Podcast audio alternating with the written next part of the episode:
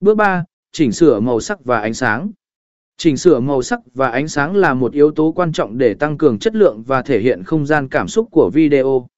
Sử dụng các công cụ chỉnh sửa màu sắc và ánh sáng để điều chỉnh độ tương phản, màu sắc, độ sáng và nhiều yếu tố khác để tạo ra hiệu ứng tốt nhất cho video của bạn.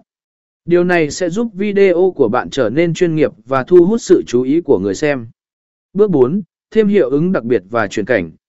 Để tạo thêm sự hấp dẫn trong video, hãy thử thêm hiệu ứng đặc biệt và chuyển cảnh. Sử dụng các hiệu ứng như zoom, quay,